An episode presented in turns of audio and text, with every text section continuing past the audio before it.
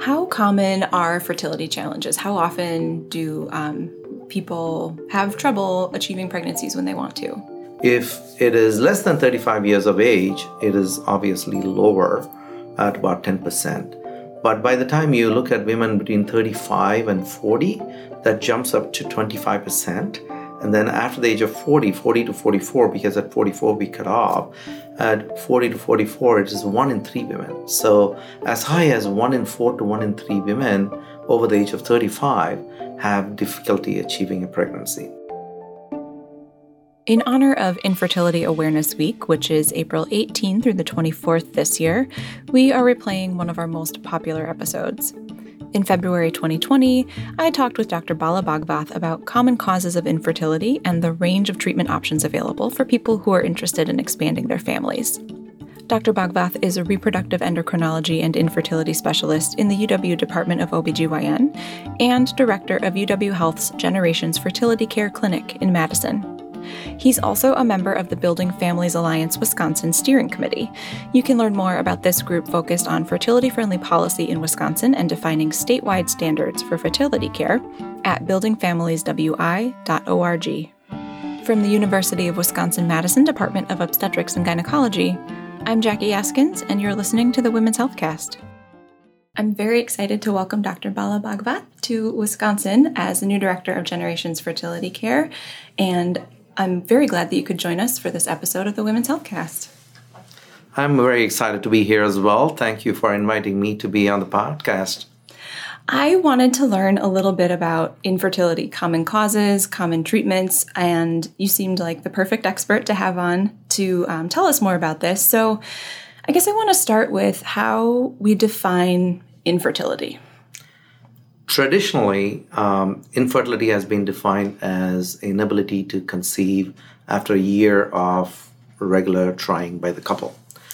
Uh, that definition has slightly morphed in the recent times because of the recognition that after the age of 35, yes, women from a physiologic standpoint would take longer, but waiting for that long period of time may actually decrease their chances of achieving a pregnancy because we don't address any underlying issues quicker because their fertility is waning fairly fast compared to women who are younger than 35. So, for that reason, now it's an accepted definition, even by insurance companies, that if a woman is over the age of 35, after six months of trying, she would be eligible to have infertility workup and possibly treatment as well uh, suppose women younger than 35, but we still stick to the definition of a year of trying before you say there's a problem. How common are fertility challenges? How often do um, people have trouble achieving pregnancies when they want to? If it is less than 35 years of age, it is obviously lower at about 10%. But by the time you look at women between 35 and 40, that jumps up to 25%. And then after the age of 40, 40 to 44, because at 44 we cut off, at 40 to 44, it is one in three women. So as high as one in four to one in three women over the age of 35 have difficulty achieving a pregnancy. What do we know about why age affects your likelihood of achieving a pregnancy? How are those two connected? All women are born with a finite number of eggs. It's something that many don't know or understand. There's a fundamental difference in physiology between men and women as far as reproduction goes. Men make sperm every 72 days from scratch. Women, on the other hand, the highest number of eggs in their ovary was when they were inside their mother's womb.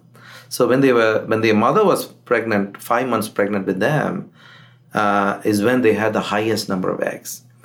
And by the time they were born into this world, it has already dropped down dramatically.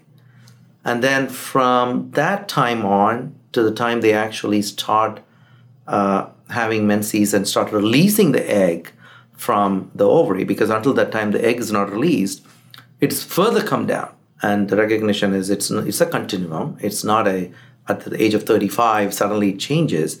But if you look at the graphs and curves and ability to get pregnant, there's a marked decline that begins around the age of 35 to 37, and it pretty much plummets down to almost 0% by the by the time um, somebody ages 44. So it sounds like age is a big factor in fertility challenges. What are some other common causes of infertility? Uh, interestingly, the, today uh, the most common cause, roughly one in three couples who are tested for uh, problems achieving a pregnancy, it is due to the decrease or diminished ovarian reserve. That's the word we use, or the term we use for the uh, decreasing number of eggs in the ovary. Um, the next common, interestingly, is male. Roughly one in four couple, there is a problem with the sperm, either decreased motility, decreased number, or combination of these, or even decreased number of normal-looking sperm. So all these may be present, and that's roughly one in four couples. The very first IVF in 1978 was achieved because the woman had blocked tubes on both sides. It used to be a common condition, but today it's decreased, and it used to be due to the um, sexually transmitted diseases that block the tubes off. With increased recognition of these and treatment today, only one in 10 couples actually have a problem to do with the fallopian tubes being blocked. Interestingly, we may um, perform tests on uh, the male and the female partner in the couple and find out that nothing is wrong. The tests, all the tests are completely normal. And we have a diagnostic term for it. We call it unexplained infertility. So we have tested everything, and despite all the tests, we are unable to uh, figure out what is wrong. And there is still treatment for that as well. And uh, studies have shown that treatment still works in that in the in that particular couple. Uh, another common condition is having the eggs in the ovary, but inability to actually release the eggs. Uh, it's called anovulation. It's typically associated with the diagnosis of polycystic ovary syndrome. Uh, one in six women suffer from that, and that is reflected in our um, statistics as well. Roughly one in six couple. The problem is the inability to release the egg in, in the woman. Are there any um, lifestyle factors? I think I had read something about smoking having an effect on fertility. Absolutely. Smoking does have an effect on more so in the female partner than the male. Um, studies have even shown that nicotine can be found around the eggs on sectioning the ovary. So it does deposit everywhere. Exactly how it causes it physiologically, we don't know, but there is a correlation with decreased fertility. And therefore, we do advise our patients, uh, obvious reasons, drug use as well. So, not to use drugs, not to be uh, smoking, and of course, uh, use alcohol in moderation, uh, though there's no direct link between that and infertility per se. Over the years, obesity has been increasing, and that has also showed um, has been shown to decrease fertility. But on the other end of the spectrum, when women exercise way too much, that can also make the appearance irregular and decrease the ability to get pregnant by decreasing or, uh, or preventing the release of eggs uh, from the ovary. So that's another lifestyle thing that can potentially affect the ability to achieve a pregnancy. Are there lifestyle things for men that affect their their sperm? Interestingly, the only lifestyle thing that has been shown is smoking marijuana. So it, it decreases, makes the sperm sluggish. Uh, and therefore, by decreasing the, uh, the uh, speed with which the sperm can move, uh, it decreases the chance that the sperm will meet with the egg, resulting in a pregnancy. So that's the only thing that, for men, that has been directly linked. Uh, there's been no other direct links. Is that the same as motility? Yes. Okay. So decreased moments. I'm trying to keep it in simple, but yes, motility is the term we use when we actually report on the sperm parameters when we look at look under it under the microscope. So it's kind of how well they move. Absolutely. So I'm I'm curious, I guess, when when someone has kind of worked with their normal OB OBGYN provider um, and and figured out, okay, we're having trouble achieving the pregnancy that we want. I think the next step is probably to see a fertility specialist. Um, what do their first appointments look like when they come to meet with you? What kind of questions do you ask, and how do you kind of help figure out what to do next? There are two ways patients reach us, um, two stages, I should say, in their treatment. One is when their OBGYN decides, you know, you just go to the fertility specialist and start the investigation, in, investigation from scratch. And the other is they do the investigation, the preliminary investigation. They even start the treatment, the first phase. And then when that doesn't work, they send the patients to us.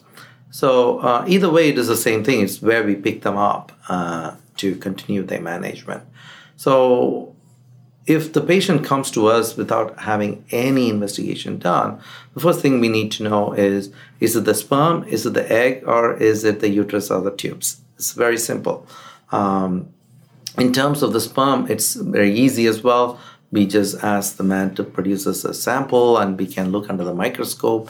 And as you pointed out, we look at motility, we look at uh, the concentration of the sperm, how many millions uh, that is per milliliter, as well as how normal they look. Sometimes all that may be good. They may be moving fast, they may have plenty of sperm, but all of them may be abnormal.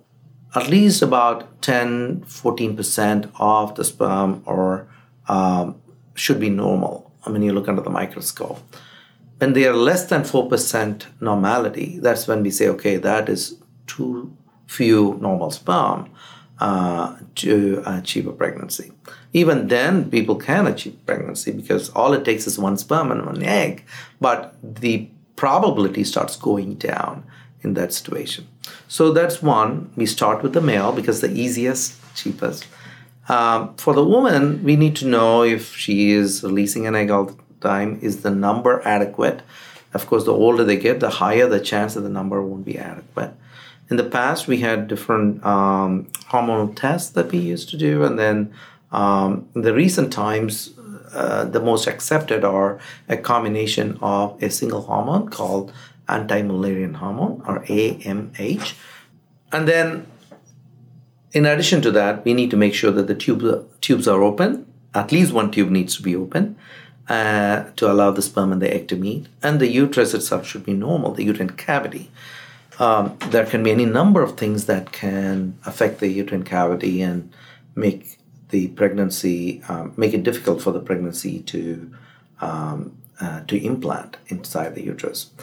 Uh, the common conditions we find are polyps, these are like skin tags that are present inside the uterine cavity. And uh, because women grow the lining and shed the lining on a monthly basis, the chances of making these polyps are higher as well. And so it's a fairly common condition. And the vast majority of time, uh, it does not cause any trouble at all. But there has been uh, studies that have clearly shown that in the presence of a polyp, the chances of achieving a pregnancy goes down. Again, it's not all or none phenomenon, but statistically, your chances are lower. And anytime a couple present to us with difficulty achieving a pregnancy, we want to cross the T's and dot the I's. So, other things such as fibroids can cause um, or interfere with uh, the ability to get pregnant. Again, not all fibroids cause uh, a difficulty in achieving a pregnancy, but some particular ones, the ones that distort the cavity or are entirely present in the cavity can decrease the ability to get pregnant. And to check that, we typically do something called hysterosalpingography or HSG. Um, that's a dye test that's uh, done using X ray. Earlier, you mentioned a common, a, a fairly common um, condition PCOS, and that polycystic ovary syndrome can have challenges with releasing eggs, it made me think of another fairly common gynecologic condition, um, endometriosis. If that's occurring in about one in 10 women, does that have any effect on their fertility? Absolutely. And endometriosis does affect fertility as well. Um, it can, by purely blocking the tube, sometimes it can affect the tubes to the extent that it can block the tubes off, obviously cause difficulty in achieving a pregnancy. But even if the tubes are open, uh, there is a age for age a correlation between decreased ability to get pregnant and the presence of endometriosis. So, once you've worked through what's causing infertility for a patient or for a couple, and they decide, well, we'd like to pursue a treatment to see if we can achieve a pregnancy, what kinds of options are available to them? And I guess I'm kind of curious if there's sort of a a scale or a spectrum of options starting from maybe some lower intervention choices to more intensive treatments. Very good. Um, so I can go back to the group of women who sometimes may be treated by their own OBGYN patients before they come. And the reason they do that is that very low t- tier treatment that you can start with. Um, as we talked about earlier, one in six couples, the problem may be just release of eggs or inability to release the eggs. And in that scenario, it's easy to prescribe some tablets just for five days every month during the menstrual cycle. And that itself can overcome that um, blockage and allow the eggs to be released. And once the eggs are released, then they can achieve a pregnancy. Uh, it's very straightforward, no further monitoring is necessary. Uh, and if they get pregnant at the end of the month, they know and they are successful. If not, they are not. If it is unexplained, as I explained to you in many patients, it can be unexplained. One in 10 couples, it's unexplained. So if we don't know the reason, interestingly, giving them the same medication but at a slightly higher dose has been shown to improve their chances of pregnancy. So that's called superovulation because you know they are obviously ovulating, otherwise they wouldn't be unexplained. But super ovulation because we are further giving the medication to make sure more than one egg comes out.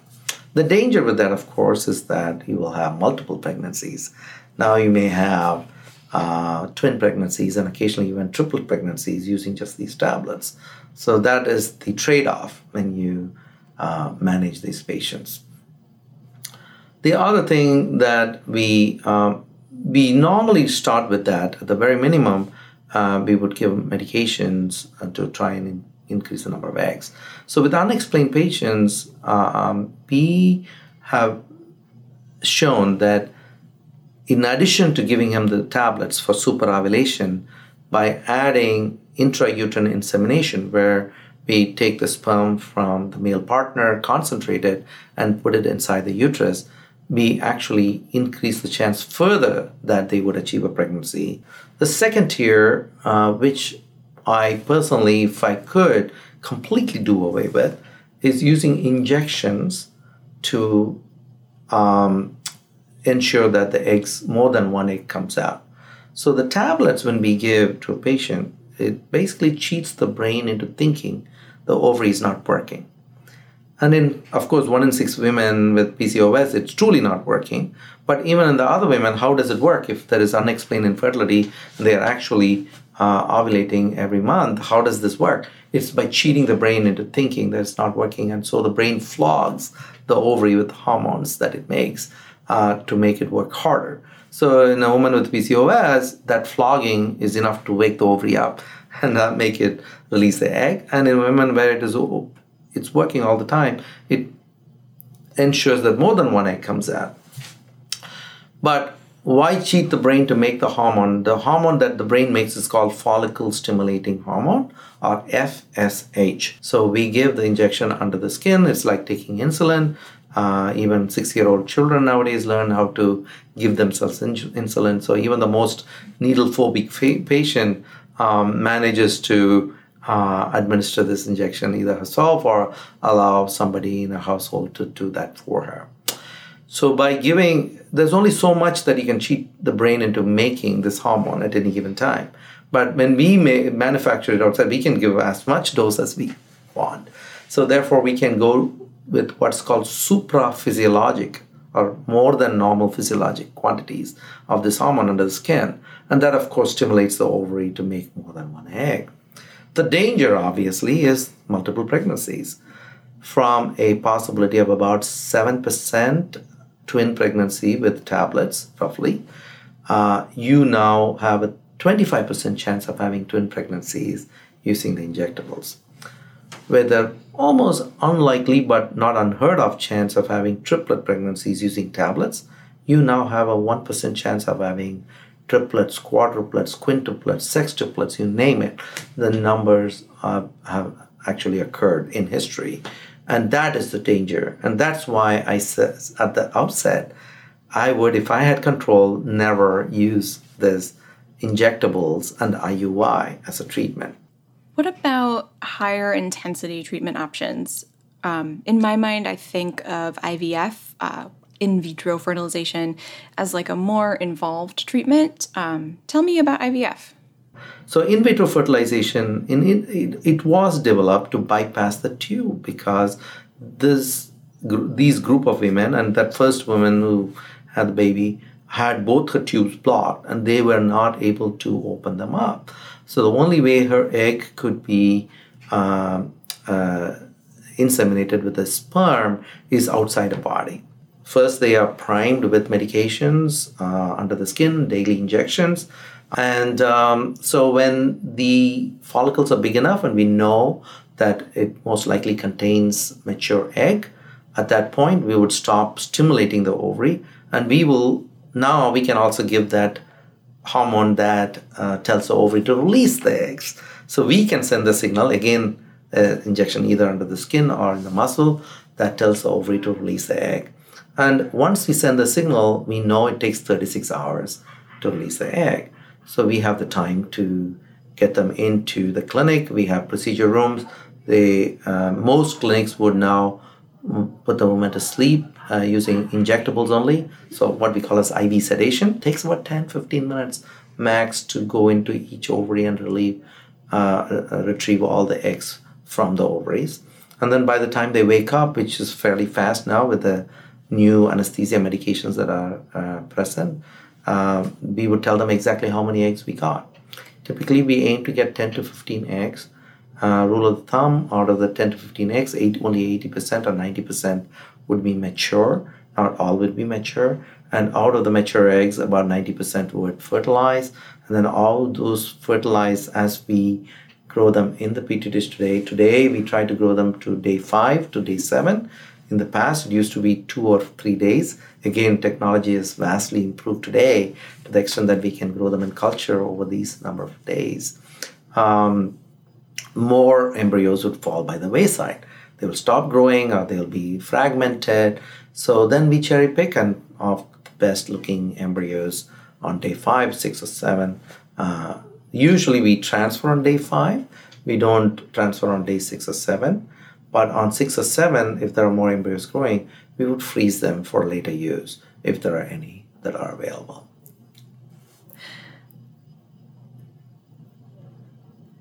So, how long, I guess in, in particular with IVF, um, how long does that whole process take for one cycle, I guess? Is it called a cycle? Yes. Okay. It's good terminology is a cycle.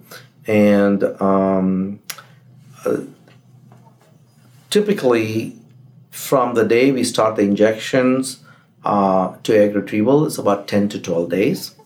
And then as I mentioned, about five days of growth. That's another, let's say, 15 to 17 days. And then uh, about nine days later, we would check uh, to see if they are pregnant. I guess, in a more general sense, how long do we have a sense of how long on average people spend receiving fertility care how long they're kind of in the in the process very difficult question to answer so there have been many lucky patients who would come to see us. We would institute the, the um, workup, as we call it, uh, to figure out uh, whether the tubes are open, etc. And lo and behold, and some of these tests we'll first check that they are not pregnant before we do it, and we'll find out that they are pregnant. So eh, they are lucky, they are the lucky ones. So without even any treatment, and there are the other lucky ones where we would start them on the tablet the first month on being on the tablet, they would get pregnant. They would done. But those are few. Unfortunately, uh, it's a succession.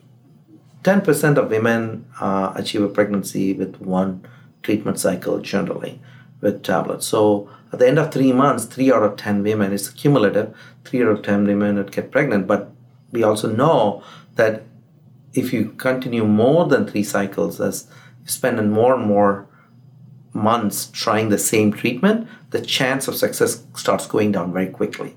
So, for that reason, we would try three months of one particular treatment, and if it doesn't work, we move on to the next treatment modality.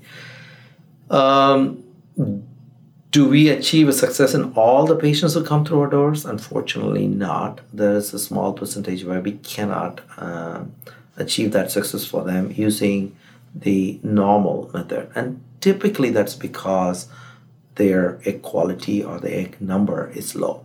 With age, another thing that I didn't talk about is quality of the embryos. Not only the quantity, but also the quality that suffers. I want to ask about, um, I guess, success rates, and in particular, how do we, how do you define success when you're working with a, a patient or a couple? That's the easy a- answer and a difficult answer.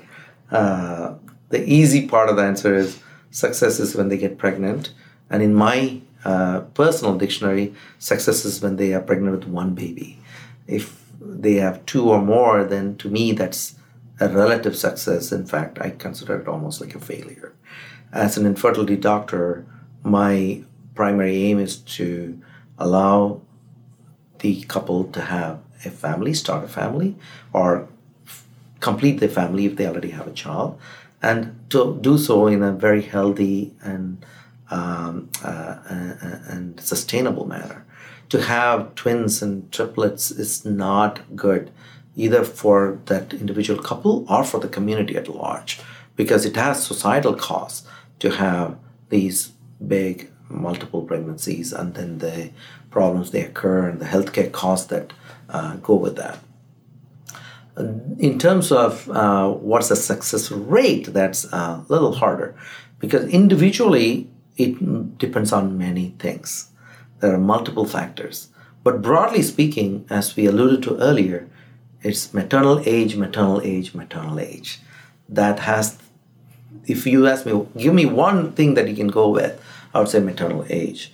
Of course, providing other things are normal. If the man has no sperm, it doesn't matter what age the woman is.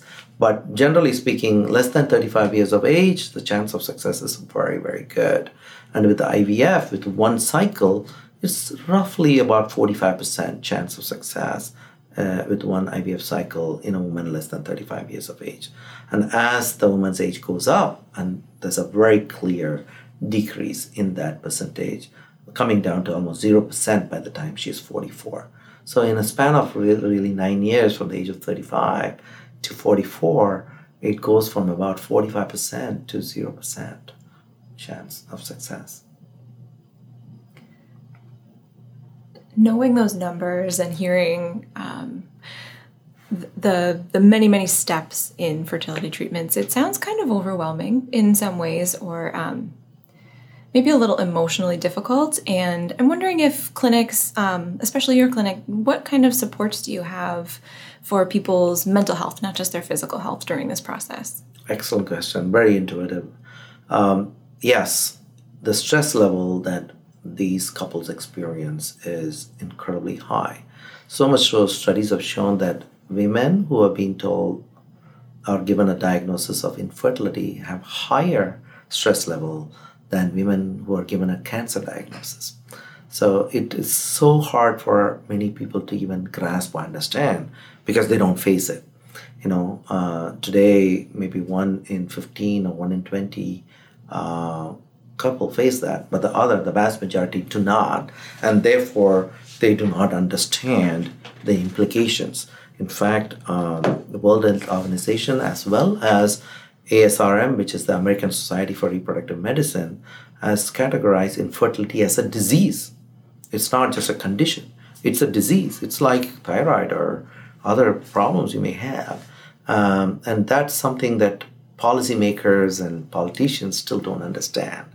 Um, even within us, our own state, we don't have state mandated treatment for infertility, which is uh, unfortunate. There are thankfully other states, there are 10 states in the US right now that have mandated that all insurance, as long as you have insurance, it should cover infertility like it would cover your common cold. and its management. And that is the right thing. And hopefully, we will get to that one day in this state as well.